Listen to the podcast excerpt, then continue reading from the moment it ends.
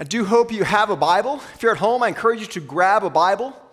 Uh, we won't have the words on the screen today, so grab a copy of the scriptures and open with me to Romans chapter 5. Romans chapter 5. Next week, we will be returning to our study of Mark after a little bit of a break. But this morning, Romans 5. Already mentioned, it is Valentine's Day, not a day that shows up on any standard church calendar that I am aware of. When I saw that February 14th would be a Sunday, I thought it'd be a good opportunity for us to consider something that we refer to a lot, but maybe don't dwell on enough. If you grew up in a Christian home, one of the first songs you probably learned, maybe your experiences was like mine Jesus loves me. Jesus loves me. This I know, for the Bible tells me so. We learn early of the love of Christ. As Christians, it's something that we, we reference a lot. We sing about it. We read about in the scriptures we heard this morning, a collection of scriptures reminding us of the love of God. But I also recognize that for all the talk of God's love, it's something that we are prone to misunderstanding. It's something that many people struggle to believe. Although we profess it, maybe day to day we question. Yes, God is love, but does He really love me? Maybe you know what I mean. It's, it's easy to read the Bible and to be convinced of the love of God. And yet, I wonder if there are days or seasons for you where deep down it could possibly be true that you have doubts. After all, you know yourself better than anyone. You know your weakness. You know maybe hidden sins. And you know that God knows these things also. So maybe there's days when in your mind and in your theology you confess the love of God, but deep down in your heart you have doubts. Does he love me? Or maybe you find yourself trying to earn the love of God. Yesterday, I doubted his love, but today I'm going to live in a way that's worthy of his love, trying to earn it as if that's possible. It's one of the reasons I thought it would be helpful for us to spend some time considering what the Bible says about the love of God. There's some of us that need to be reminded that the love of God is not something we earn. It's not subject to change. It doesn't fluctuate with our good days and our bad days. Now, maybe that's not you. Maybe you think, I've, I've never doubted the love of God for me. Some of us are tempted to think that we could lose the love of God, but there's other us who have a different temptation. Some of us have the temptation to believe that somehow we have earned the love of God already. Not something you would probably confess out loud, but it is a temptation. To have the underlying sense that God loves me because of something I have done, because of who I am, maybe because of where I was born or to whom I was born or something that I've done. Do you see how both these temptations are similar? On one hand, we can be tempted to doubt the love of God because of the way we live. Surely He doesn't love me because of what I've done. On the other hand, we can be tempted to expect the love of God because of the way we live. Surely He loves me because of what I've done. You see how similar those are? Two temptations, and at the root of each temptation is the belief that the love of God is somehow determined by our actions. So while we may sing of the vastness of God's love, we may be living and thinking in ways that betray what we profess to believe. And so this morning, to do something that may seem basic, but yet is important to consider the nature of God's love for us. And the scripture we'll be considering is in Romans chapter 5. It's a passage that shows what God has done to prove us his love and also what God has done to enable to us to experience his love. In both cases, both in the proof and in the experience of his love, Paul reminds us that it is not based on anything we do. I think we could summarize it like this. Maybe this would be something you can hang on to. That God loves us because he loves us. He loves us because he loves us. It's out of him, it's not based on us. And he's shown us his love in his son and given us his love by his spirit. Those are our two main things. He's shown us his love in his son, and he's given us his love by his spirit. So, Romans chapter 5, and the, the verses we're going to focus in on are verses 5 to 8, but let's read 1 to 11. Let's get the context that surrounds this great teaching on the love of God. So, Romans chapter 5, starting in verse 1. Therefore, since we have been justified by faith, we have peace with God through our Lord Jesus Christ. Through him, we have also obtained access by faith into this grace in which we stand, and we rejoice in hope of the glory of God.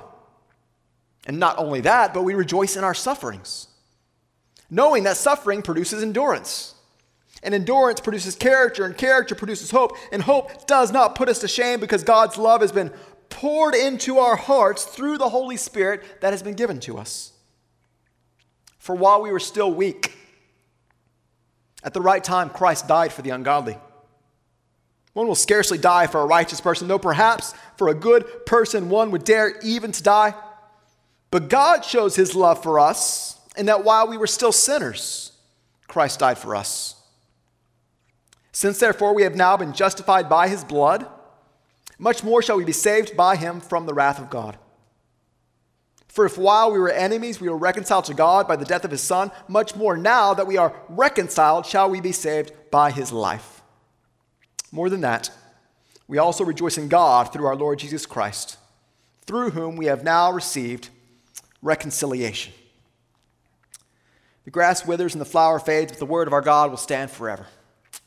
May God add his blessing and work in us through the reading and preaching of his word. Okay, let's just admit what just happened, okay? We just read 11 verses that contain 10 sermons, right? 11 verses that help us see and understand what we've been given by God through Christ. And so before we focus in on those middle verses, let's just kind of get a quick overview of what's going on in these verses. Most of you know the arc of Romans. Chapters 1 and 2, he tells us of our need. He reminds us of our sin. He lets us know the problem that we are in. We're sinners, guilty before God, deserving his wrath. That's the problem. That's Romans 1 and 2. You move, we move into Romans 3 and 4, and Paul begins to introduce us to the gift of justification. What's that? Justification, the, the idea that through Christ, through faith in Christ, we can be justified, seen as righteous before God through Christ. Romans 1 and 2, the problem.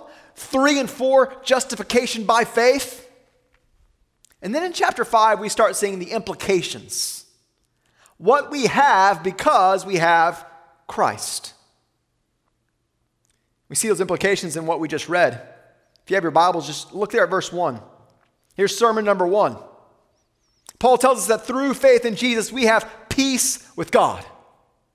Right? Born enemies, born in sin, but through Christ, we have peace. Then in verse 2, through faith in Jesus, we have access to God. We have fellowship with Him. We have communion. Sermon number two. Through him, we have also obtained access by faith into this grace in which we stand. Verse 2, we also get that through faith in Jesus, we have hope for the future, the hope of the glory of God. If, if you are thinking, if you want something to meditate on this week, just take one of these each day. Monday, think about the peace that we have with God. Tuesday, the access we have with God. Wednesday, hope of the glory of God hope for our future. Then in verses 3 and 4, Paul describes how our justification by faith enables us to face suffering.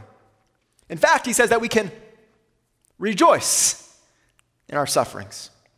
We can rejoice knowing that, that God has a plan and He's producing in us through our sufferings character, endurance, and hope. So you're keeping track of all the implications of our justification? Peace with God, access to God, hope of glory, rejoicing in suffering, sanctification. And then, starting in verse 5, Paul explains that the basis of all of this, the reason that we have these benefits, the reason that we have all of this is the love of God. What lies underneath all that we're given in Christ is the love of God.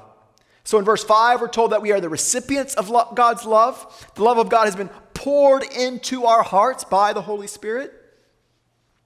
And then in verses 6 to 8, we see that all we've received flows out of the love for God the love that He has for us.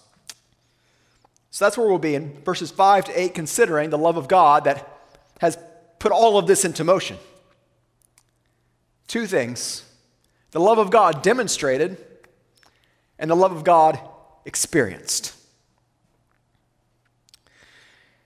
As we started, I pointed out that so often the temptation we have is to think that God's love for us is increased or lessened based on what we do. So he loves me more on my good days, and he loves me maybe a little bit less on my bad days. But what Paul tells us here, what we're going to see in these verses, that God's love is never dependent on us. In fact, he loved us when we were at our worst. Verse 6 again. While we were still weak, at the right time, Christ died for the ungodly. This is the very heart of the gospel we believe, the heart of the gospel we proclaim. That Jesus did not come to die for those who were strong or for those who were gaining strength. He didn't come to die for those who were godly or those who were increasing in good works. No, Jesus came to die for weak, ungodly sinners. We see these words. First, weak. Think helpless, without strength unable in ourselves to earn anything in the sight of God. Jesus came to help those who could never help themselves. This is what's established in Romans 1 and 2 that we are spiritually dead. We are helpless. There's nothing we can do to earn favor with God.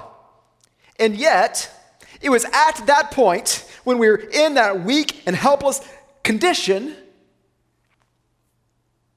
that God sent his son. We were weak. He says also that we're ungodly. the right time, Christ died for the ungodly, which is to say that we were not like God in any way. Think about what godly is. That's something we talk about a lot. We want to be godly. We want to be increasingly like God in the way we live, in the way we speak, in the way we function. We want to be godly, but he says here that we were ungodly. We were the opposite of godly. We weren't like God at all. But Jesus didn't come for us once we started appearing to be godly. He didn't see a potential of our own becoming godly in us. No, He came when we were not like God at all. He came for the weak, the helpless, the ungodly. Maybe you are tempted to think that the love of God rises and falls on what you do. Greater love on good days, lesser love on bad days. Consider what's being said here that God's love isn't based on any good or potential good in us. While we were weak, Christ died for the ungodly.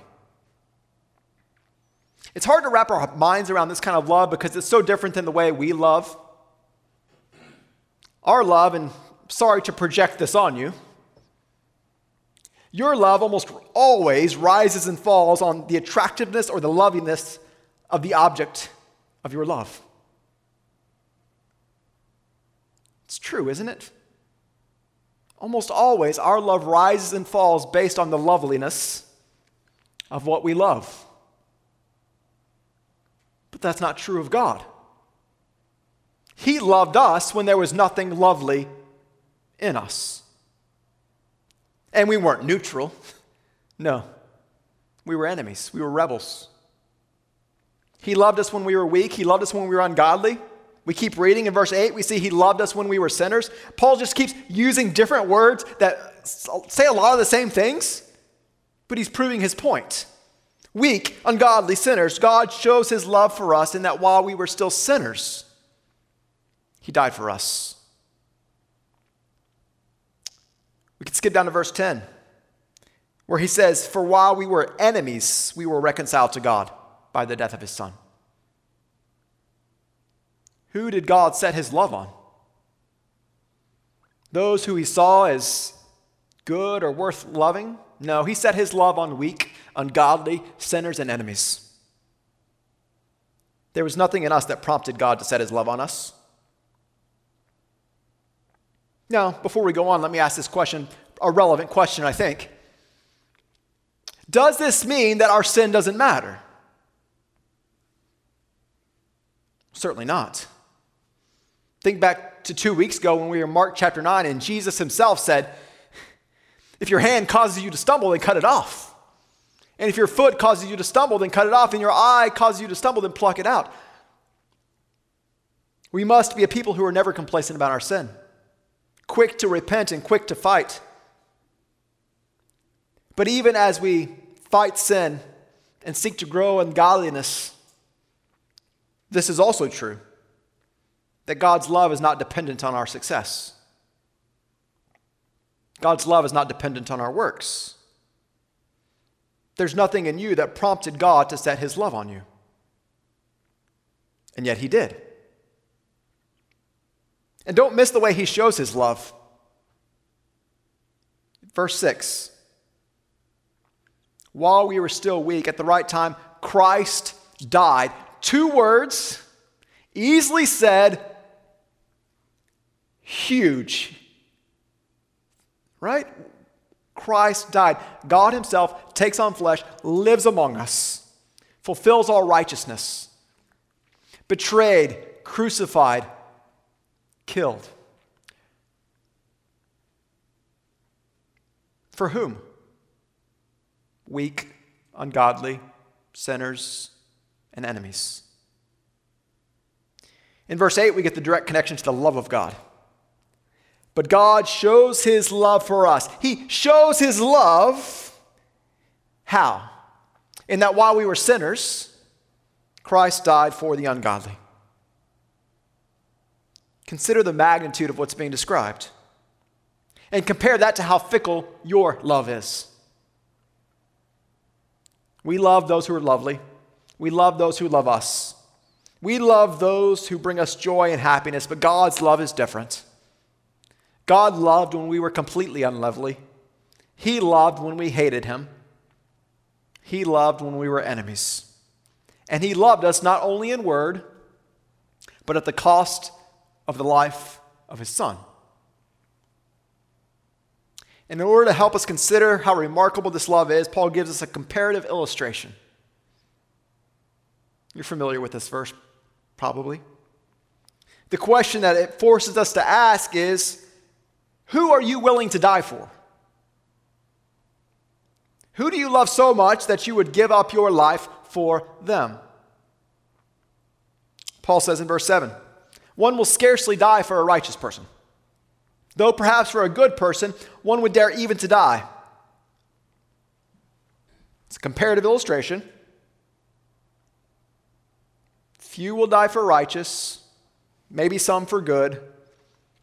But God shows his love in that while we were sinners, Christ died for us.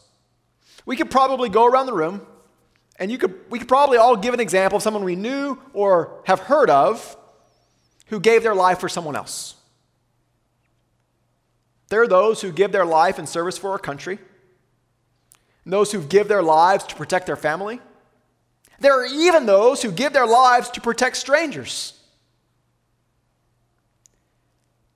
But in almost every case, people lay down their lives because they perceive some value in the person or cause they're dying for. And even these cases are rare. It's rare for someone to die for another person, even someone who they consider of great value. And it's with that in mind that we're called to remember that Jesus died for us when we were wretched. There was no good in us, there was no righteousness in us. And this is how we can know the measure of God's love. He shows his love for us in that while we were still sinners, Christ died for us. I thought it was interesting. I'd never noticed this necessarily before. But that word shows, both in our translation and also in the original text, is in the, the present active tense. That God is showing, continuing to show us his love. How does he show us his love? He is showing us his love through the work of his son. It's an ongoing declaration that his love is not conditioned on something in us. And if God's love was conditioned on something in us, then we never would have received it in the first place.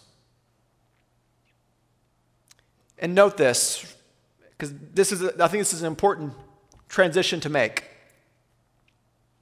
That after we're saved, the condition of God's love doesn't change. You say, okay, he loved me when I was a sinner, but now he expects more of me. And we could make that argument. He is changing us. He has called us to godliness. He has called us to right living. But, Christian, He does not love you today because somehow you've earned His love or somehow you have kept His love. No, He loves you because He loves you based on who He is. Something we should never stop being amazed by that God set his love on us. John says it well. We read it together earlier. In this, the love of God was made manifest among us, that God sent his only Son into the world. This is how he showed his love. He sent his Son into the world so that we might live through him. Who's the we? Weak, ungodly sinners, enemies, right? In this is love, not that we loved God but that he loved us and sent his son to be the wrath bearer, the propitiation for our sins. Galatians 2, Paul says, The life that I now live in the flesh, I live by faith in the Son of God who loved me and gave himself for me. If you are here and you doubt the love of God, stop and consider what he has done to demonstrate his love. He doesn't love you because of what you've done. He doesn't love you because of what you have not done. He loves you because of who He is. He loves you because He loves you. And He's shown His love in the fact that He sent His Son to die for us when there was nothing that made us worthy of His love. Now, you think this is different than maybe sometimes we talk about God. It seems, Matthew, aren't you putting a lot of emphasis on us? No, I would argue that this takes the emphasis off of us and puts all the emphasis on God. He loved us, not because of who we are, but because of who He is. This flies in the face of so much teaching that puts us at the center that somehow we deserved his love or we were owed God's love or that he loved us because of something he saw in us. This couldn't be farther from the truth. What he saw in us was weak, ungodly sinners and enemies, yet he chose to love us. When we understand the love of God rightly, we recognize I didn't deserve anything good. Yet he demonstrated his love by his son and because of his love for us through Christ, we have what? We have peace with God. We have access to God. We have the hope of glory. We have joy in suffering.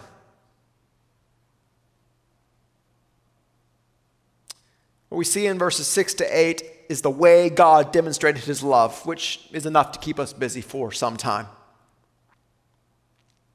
But there's more.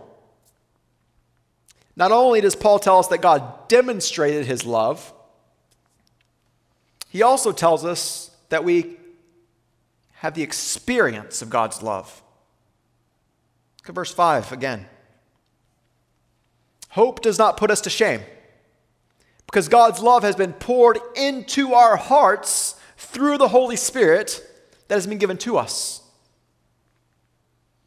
It's common for us to use the word hope about things that are uncertain. We hope our electricity does not go out in the storm. We hope our heater can endure the cold. We hope our pipes do not freeze. Not the way the Bible speaks of hope. In Christ, we have a sure and certain hope. We know our eternity is secure. This is our hope. We know our sins are forgiven. This is our hope. Through Christ, we have hope. And Paul says in verse 5 this hope that you have in Christ, he will never put you to shame. You will never have to say, Oh, I was wrong. No, he says, This hope is sure. You can have confidence. You will never be put to shame because of the hope you have in Christ. So many things we hope in that may let us down. Our hope in Christ will never lead to shame. And he says this because the reason we can have confidence in this hope is because of something that's been given to us, it's because of something that's happened in us. Hope does not put us to shame because God's love has been poured into our hearts through the Holy Spirit that has been given to us. In 6 to 8, we see the demonstration of God's love, and it's something that happened outside of us. Here we see something that happens within us God's love poured into our hearts. Descriptive language. We can all picture something being poured into something else. Like a glass of water excuse me, a pitcher of water being poured into a, a glass. The sense of the word is that God hasn't just sprinkled his love on us, he hasn't just dripped his love on us. But we're told that he has poured his love into us. It's a sense of overflowing and full. I think the expression is full and overflowing. You know what I mean? His love has been poured into us, not just on us, into us, which is something that's hard to describe. I'm slow to speak of spiritual experiences, but I believe that's what's being described here. This isn't something that happens outside of us, it's something that happens to us and in us. When we come to God through faith in His Son, God's love is poured into us. It's one thing to know about the love of God in our minds, it's another thing to experience the love of God in our hearts. I appreciate. I, I had the sense that this was an experiential love, and I went to read others, and I, I appreciate what John Piper said. In a, a sermon titled The Experience of the Love of God, he said, If the word experience makes you uncomfortable, then get over it we experience the love of God. And it's based on fact, it's based not only on our feelings, but on the demonstration of love. We're told that God's love has been poured into us. And the way his love is poured into us is through the Holy Spirit. God's love was made visible in the death of his Son, and it's made available through the Holy Spirit, who he sends to dwell in us, the presence of God in us. So, when we believe, He sends the Spirit to take up residence in our hearts, and the Spirit comes as the embodiment of the love of God. In this way, through the Holy Spirit living in us, we experience the love of God. In this way, we know personally the love of God for us. It's not only happened outside of us, but it has been poured into us. Easy to say, hard to explain, but it is similar to what Paul says in Romans 8 when he speaks of the work of the Spirit. Romans chapter 8, verse 15. He says, You did not receive the spirit of slavery to fall back into fear, but you have received the spirit of adoption by sons, by whom we cry, Abba, Father. And he says this The Spirit Himself bears witness with our spirit that we are children of God. What we see in both these passages is the acknowledgement that the Spirit is in us testifying of something, right? The Spirit testifies to our spirit that we are children of God, and the Spirit testifies to our spirit that we are loved by God. Not loved at a distance, not loved in a detached way, but loved personally. The love of God that's being expressed here is not a broad brush stroke all over all of humanity. It's not something faceless that he, he just loves the masses. All of that is true too. The love of God being described here as a personal love, poured into your heart by the Spirit if you've believed. Once again, if you're tempted to think that this is something you've earned, Paul reminds us again that no, it's poured into you by the Spirit that has been given to you. The Spirit is given, not earned, not conferred based on merit. We are saved by the Spirit through the goodness, kindness, and grace of God. Nothing that you could do to earn this gift. It is the work of God bestowed on all who repent and believe. Repentance and faith that is given to you by God Himself. In fact, it's only those who recognize that they can never earn the love of God who are rightly able to trust Him for salvation. We must recognize our need. Salvation is a gift, and when we come to Christ, when we acknowledge the work of Christ on our behalf, God's love is poured into our hearts by the Holy Spirit. And in this way, we are united with and experience the love of God. said when we started that the love of God is something we refer to a lot, but maybe that we don't dwell on as often as we should. The reality is, if we don't think carefully about the love of God, we may misunderstand it. We may misapply it. We may doubt it. We may take it for granted. But what we see here in just these few verses is the proof of the love of God. He doesn't only say that he loves us, he has shown us the magnitude of his love. And he's not only shown us his love, but he's given us his love as he pours his spirit into us.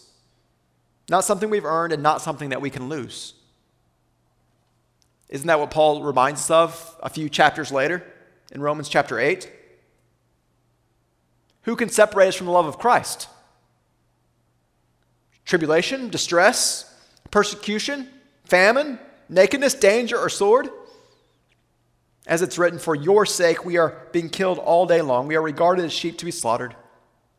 No, in all these things we are more than conquerors through him who loved us.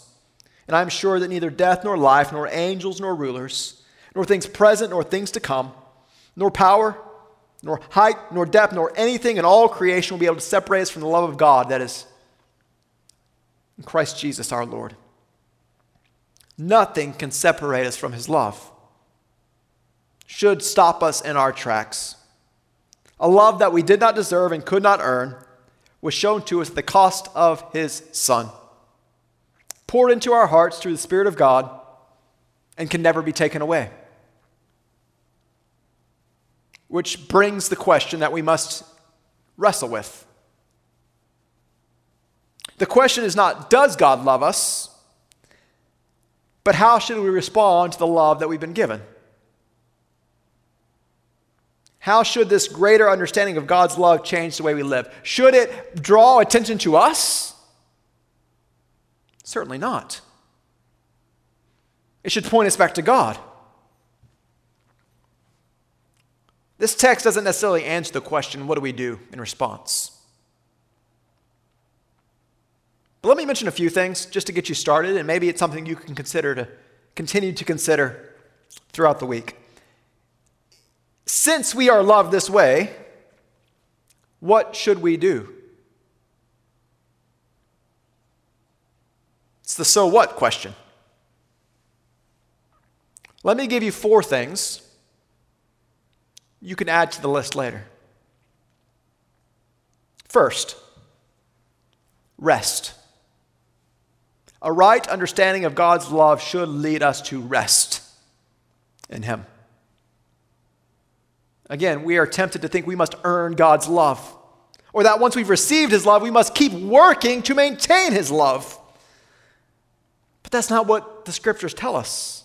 He loved us when we were at our worst, and He continues to love us on our best days and on our worst days. He loves you. And I want to invite you to rest in the love of God. Know that you are His. If you have repented and believed, you are secure in His love. And your salvation today is not based on what you do, it's based on what He has done. An appropriate response to this passage is rest. But that's not the only response. This one's not on your notes, but his love and a right understanding of his love should also lead us to repentance. And at this point, I'm not necessarily speaking about repentance unto faith, but for those who are Christians, his kindness should lead us to repentance. Do not leave this morning thinking, I am secure in his love and I can live however I want. No, Romans 6 addresses this, doesn't it? Should we sin that grace should abound? God forbid. No, if we have a right understanding of God's love, it should humble us to the ground and propel us into a life of service of, of Him, of godliness, right? Not so we can earn more of his love, but in a means of worship of him because of his love.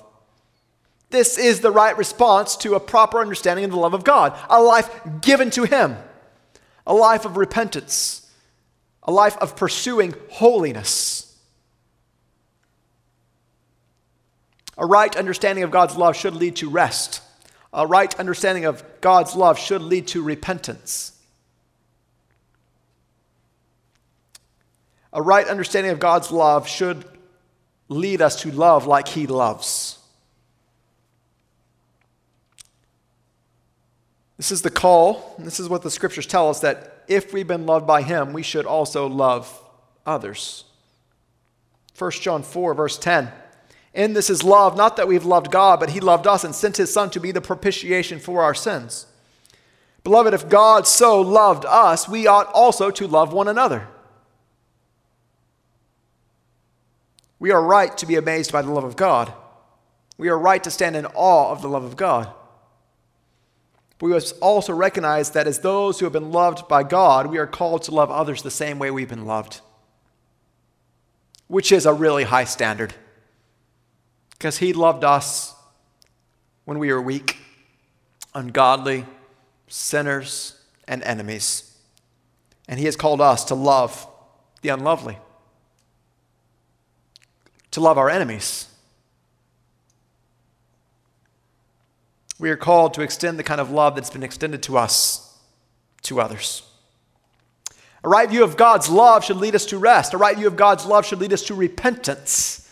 A right view of God's love should lead us to love like He has loved. And it's a longer list than this, but this will be our final one together. A right view of God's love should lead us to share the invitation of his love and to his love with others. The more we understand his love, it doesn't puff us up. It shouldn't puff us up. It should lay us flat as we recognize we did not earn it, we could not deserve it. And there is no one whom he cannot save and whom his love cannot reach. As we recognize this, we should be eager to share with all of the grace of God and the good news of Jesus and the way in which they can be invited into his saving love. And isn't this a wonderful message we get to proclaim? That there is a God who loves, not because we're lovable and not because we deserve it. He loves us because of who he is. He showed us his love when he sent his son to die for us. And now all who believe are given his love as it's poured into us by the Holy Spirit. This is good news, and this is our message. This should be our proclamation to all people while we were still weak, at the right time, Christ died for the ungodly. One will scarcely die for a righteous person, though perhaps for a good person one would dare even to die. But God shows his love for us in that while we were sinners, Christ died for us.